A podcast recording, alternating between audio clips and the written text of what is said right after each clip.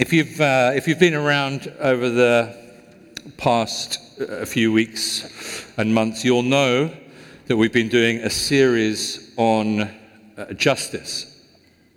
We recently, over the last few weeks, we just started, and it was a start, beginning of a conversation around uh, women and justice. Uh, and before that, we looked at justice for the refugee and for the migrant. Uh, before that, we looked at justice uh, and creation. We, looked, uh, we tackled some of the issues around uh, the environment and uh, climate change.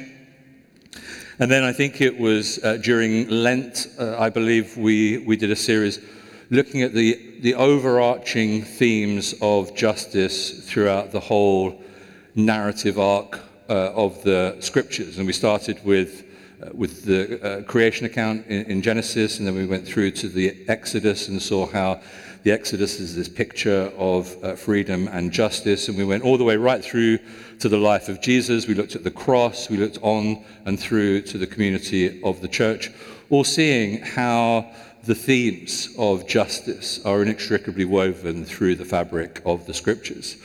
Uh, and now we felt uh, it might be helpful, just in the run up to the summer, to unpack a little bit more about why it is we're talking about justice so incessantly and why we think it matters.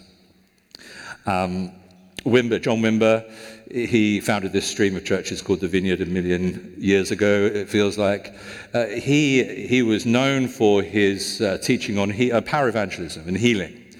And he used to teach on healing everywhere he went. He'd do conferences, and everything was healing, five step healing models, healing, healing, healing. And people used to say to him, Why are you talking about healing all the time? When are you going to talk about something different? And he said, Well, A, the Spirit of God has told me to, and B, I'll talk about something different when you get it.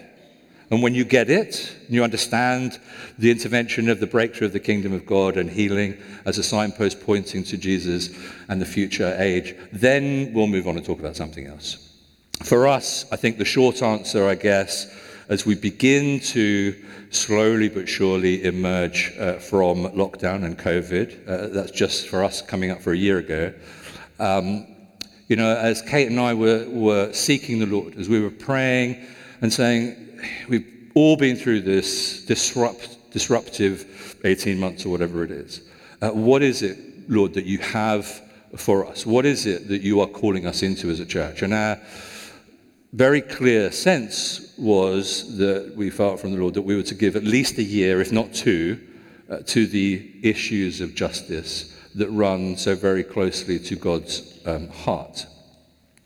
For I, the Lord, love justice is a refrain that runs throughout the scriptures.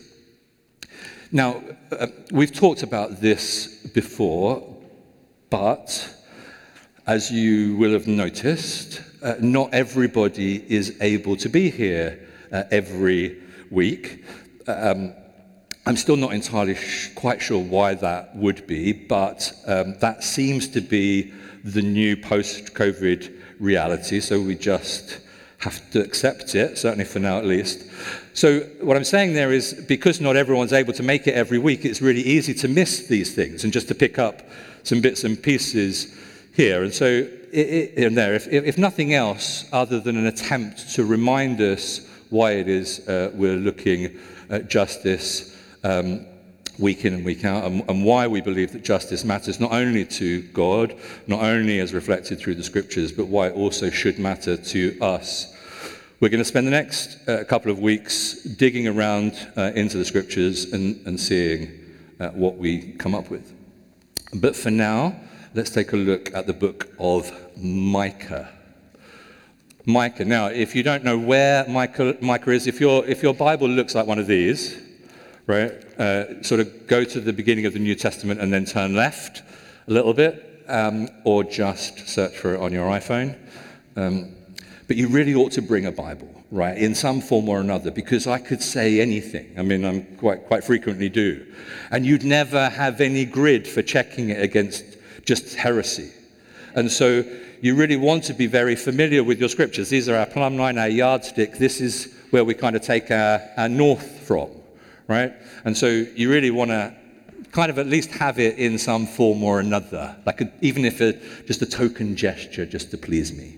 You know, a nod and a wink as Christians to the fact that, you know, scripture, Bible, probably quite important. So I'm in one of those moods, you can tell.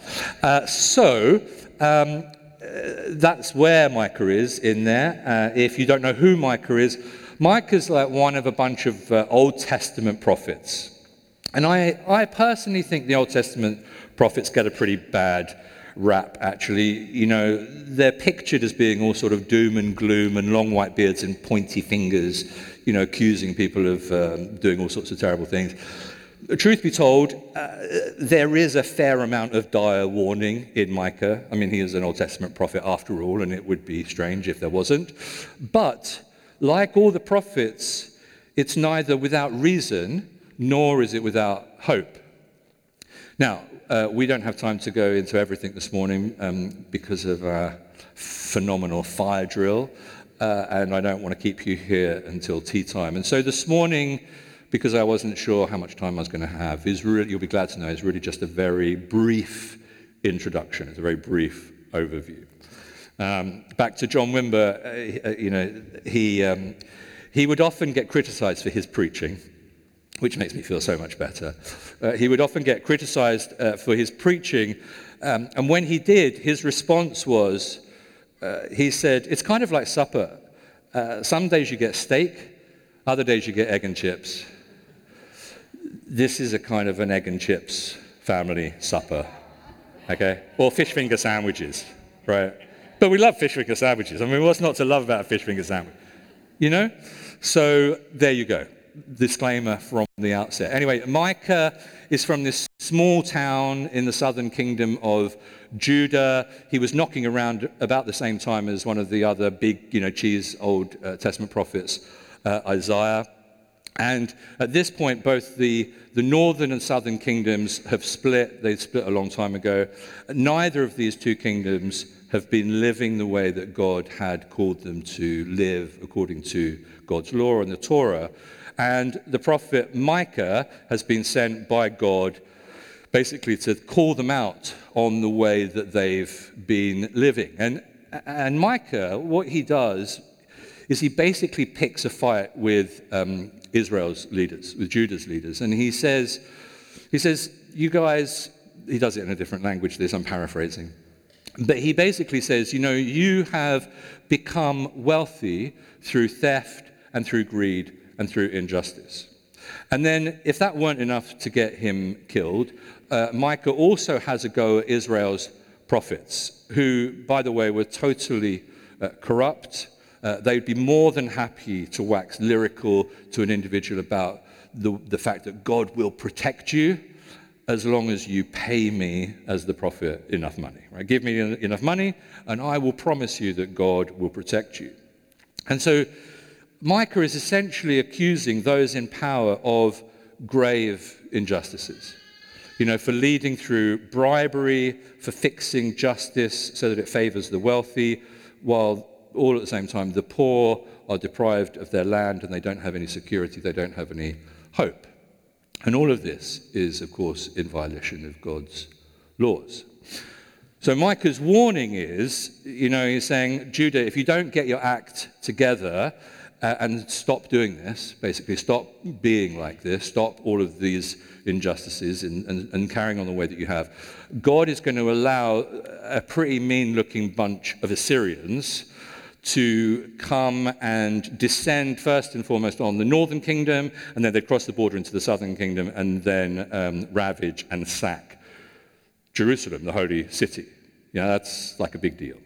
And then, if that weren't bad enough, uh, it gets worse.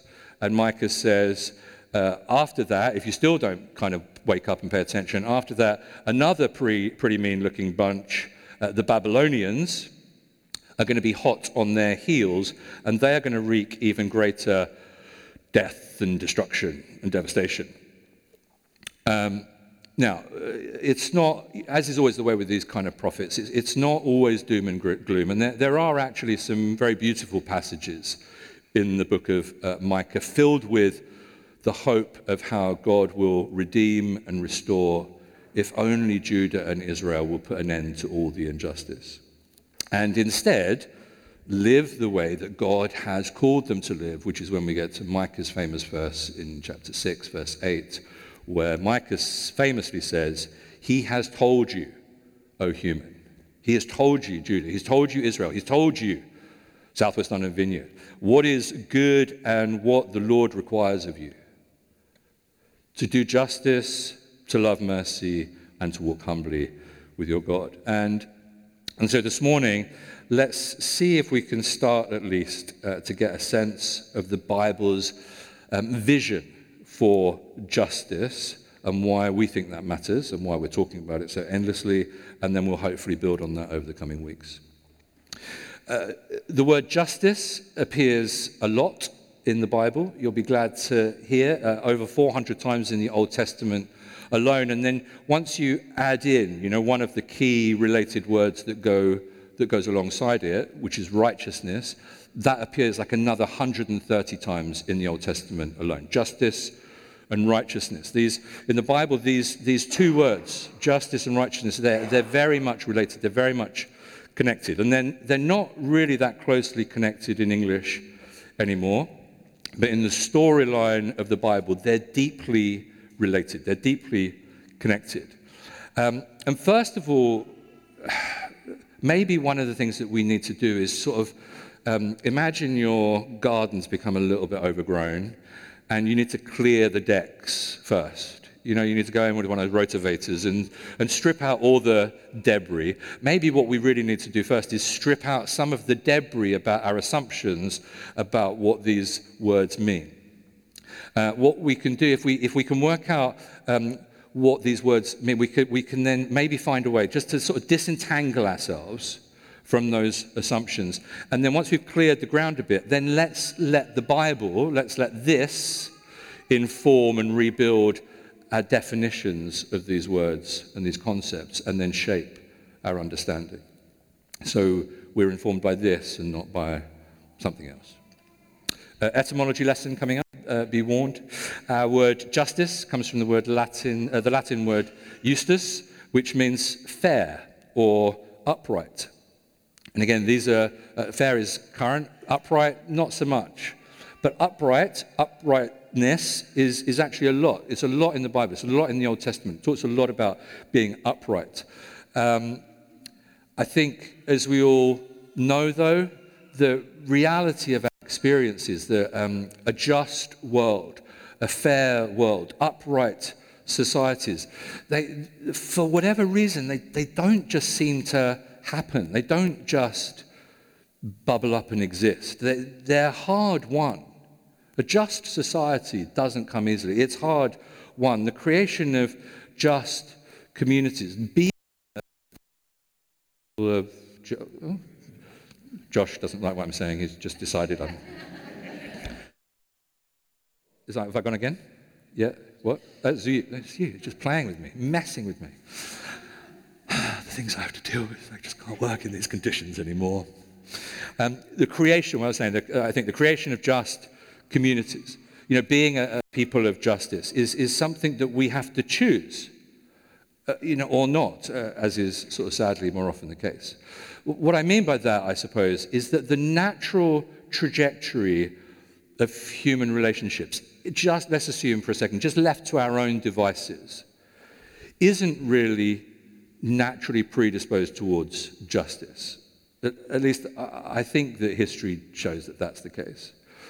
What history does show, I think, is that where there's some kind of, um, I don't know, active force or, or, or narrative or belief or choice or value system or story that drives people or motivates people or compels people, then yes, I, I think the beauty of just spaces and places can start to spring up all over the place. Let me unpack that this way. Uh, Dr. Martin uh, Luther King, uh, he, he was someone who tried, as far as I know, uh, what I can read, he tried to live his life out of the biblical story. He, he was somebody who had a firm belief in the person of Jesus and the gospel narrative. And he said, quoting somebody else, he said that the arc of the moral universe is long, but it bends towards justice. And in isolation, that sounds like it's just a matter of time. It will just naturally, the arc of the moral universe will naturally gravitate towards justice. The thing is that it's very clear that apart from Jesus Christ, the idea of a moral arc of the universe moving towards justice was inconceivable to Martin Luther King. And it, it makes sense when you read the context of, of what he was actually saying. When it makes, it makes, context, it makes sense in the context of a declarative uh, statement of faith. Because his whole thing that he said was this he said, Evil may so shape events that Caesar will occupy a palace and Christ a cross, but that same Christ will rise up and split history into AD and BC, so that even the life of Caesar must be dated by his name. Yes, and then he quotes, the arc of the moral universe is long, but it bends towards justice. And so, in this context, it's clear that you know, bad people often prevail in this world where Caesar still rules. Uh, and that doesn't mean that we shouldn't engage in social and political activism, standing against these agents of injustice where we see them. But nor does it mean that we, um, we should assume that there's some kind of magical force that's inexorably leading us to some utopian progressive end of history. Martin Luther King believed that God is at work in the world through Jesus Christ to bend the universe back towards straightness, uprightness. And that's the Christian story. Now, sadly, left to our own devices without a compelling vision or narrative for justice, our tendency as humans seems to be to move in the opposite direction. We seem to move towards injustice. And if you remember that Bible Project video that I've showed a few times, that indicates and demonstrates how that can be. Now, as we've said throughout this series, none of this is straightforward. When, when we felt like God was saying, focus on justice, we were like, great, that's a winner, like easy, how straightforward, fantastic. Wrong, wrong, wrong, wrong, wrong. Wrong on so many levels. A, it's not easy. I mean, it's created and it's generated all sorts of reaction from you wonderful people. Uh, some really good, some really, really, really not good. You know, we get all kinds of differing emails um, about what we're doing, but we're hanging in there just because we're trying to be obedient um, to the Lord as best we possibly can. Uh, we recognize that, you know, justice sort of maybe a little bit of a trendy um, concept, but there is a, I think, there is a pretty confused conversation happening around what even constitutes justice. And so hopefully we would all say, we all want justice. We want justice, which would be good, and that would be a kind of a, a given, I hope. But that doesn't mean to say that we're going to necessarily agree on what justice is or what justice looks like. Because how each one of us determines what is just and what is right, surprisingly, isn't as self evident as one might imagine. Uh, uh, these ideas that we have about um, how we should live and about how society should be run and so on, they all, they're all generated, they all come out of a set of core values, of core beliefs. Now, often their religious values, or, or they're kind of out of some kind of worldview that we have, that effectively says these are the things that are ultimately good. These are the things that are right. These are the things that are really important values. These are the things that really matter. Uh, in his book, Generous uh, Justice, Tim Keller, he, he wrote the book, he references another book written by a, a Harvard law professor, Michael Sandel. And, and the book that he wrote is called Justice What's the Right Thing to Do? And one of the things that he's trying to get us to see is that we can live in this uh, pretty confused state whereby we're all using words like justice and freedom, whilst potentially those words are being defined out of very, very different core values. And those different core values are going to de- define what we mean, what I mean by justice and freedom. And they're going to be different for maybe what you think about justice and freedom. And in his book, um, Justice What's the Right Thing to Do, he kind of boils these core philosophies or worldviews down to, to three. And this may or may not be helpful, I've got no idea, as, as we try and get our heads around the concepts of biblical justice and what that means. Uh, these are three, these three things, they're very broad brushstrokes, but they might give us a sense of where it is we're coming from, uh, and more importantly, what it is that might be impacting the way that we live and the way that we interpret the scriptures. Uh, they're very distinct. They're not all, they're not distinct, they, they, they overlap, okay? Um, but the, the point is, if we listen to our own and other people's reflections on justice, there's a good chance that we will find these frameworks in there somewhere. So I'm going to just whip through some of these. Uh, the first one that he describes uh, as being uh, people's core value in how they determine uh, justice and what's just is what he calls the maximizing welfare view. The maximizing welfare view. And, in, and in, this is the belief, basically, that justice is whatever will bring the greatest amount of good to the greatest number of people, and at the same time, reduce the harm being done to the greatest number of people. So, justice is whatever we need to be doing to maximize people's welfare. Uh, you know, and that's a very, very common held view, uh, probably the sort of view most often expressed by those, if I can say it, with like a more socialist leaning, possibly. Uh, and so that would look like uh, people fighting for things like distribution, redistribution of wealth, and redistribution of um, opportunity, and those kind of things. The second uh, view that he describes is the respecting freedom view. And this one is slightly different because this one's about individual liberty. This one's about individual rights. This sees justice as being what creates the greatest amount of respect for the rights and freedoms of each individual to live how they want to live. If this is your core value, Sandel says, uh, these will be groups that, for their view of the just society, want to see a society that will accommodate and adapt to promote the fair treatment and the equal liberties of every single different kind of person. And then the final uh, core distinct vision of justice that Sandel talks about, he calls the promoting virtue view.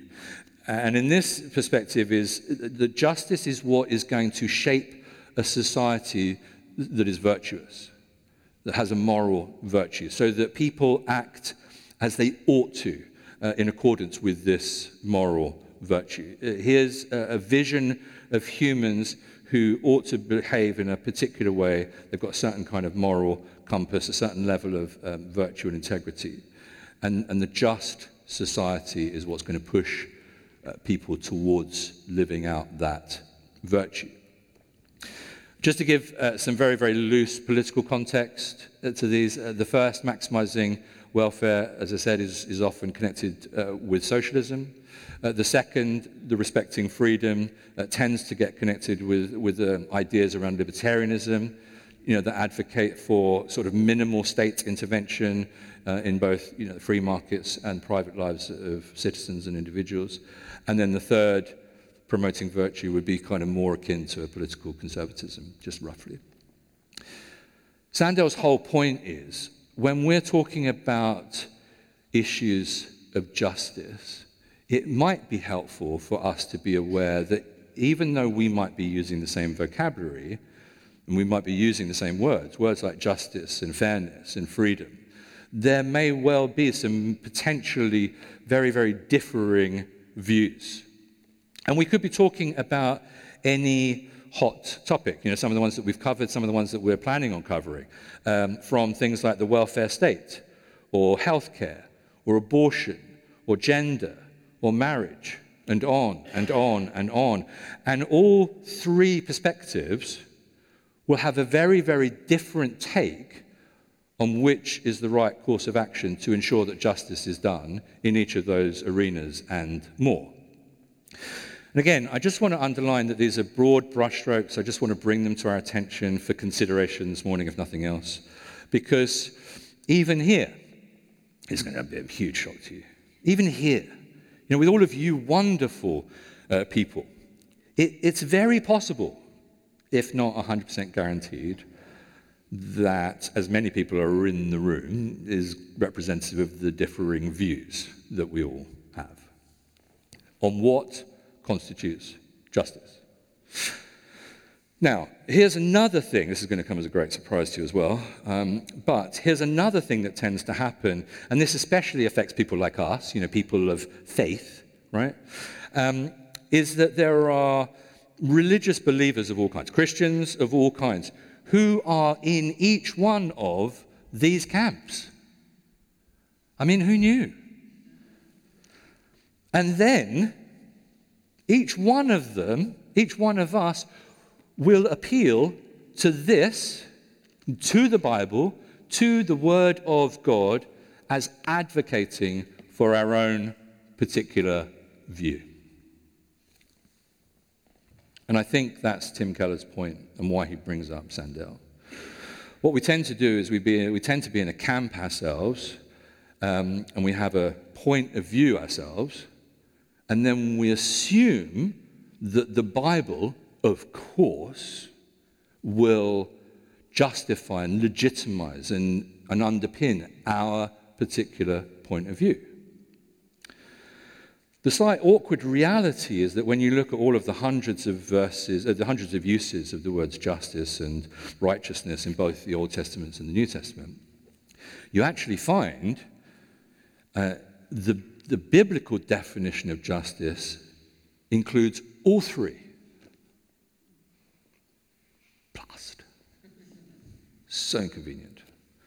As far as I can tell, the Bible doesn't support one against the other. There are different places where different biblical writers connect to each one of these core values. And all that means is the Bible rarely, if ever, fits neatly into our modern categories. Now, that's not a problem, nor does that take away anything from the Bible as the inerrant Word of God, as the Scriptures, God breathed, useful for teaching, correcting, rebuking, and training in righteousness. What it does, however, challenge and what it does potentially take away from is something from our flawed 21st century thinking. But that's another series. What it takes then is going to be a, a huge amount of discipline and a huge amount of humility to, for us to set aside our own determinations of what is just and what is right and what is fair on whatever the topic may be, and any of the ones I've mentioned, and any other hot ones that you want to think about, and instead just listen. Just listen. Uh, just listen. Let's learn how to listen to the biblical story and how the biblical narrative defines justice. And then, and only then, let's come back to our modern context and then let's see what wisdom the Bible has to offer us. And, and I honestly think we'll be surprised. I think we'd be surprised at how relevant this ancient collection of books actually is and how it speaks with incredible authority into our modern day condition. What I think the Bible does, rather than uniting around any one of Sandel's categories or around any one political view, what the scriptures do is unite all of them under a far greater vision that encompasses them all and expands all in a remarkable way. And hopefully, over the next few weeks, against the backdrop of everything we've already covered, uh, we'll get more of a sense of what that greater wisdom might be. That's it. You survived.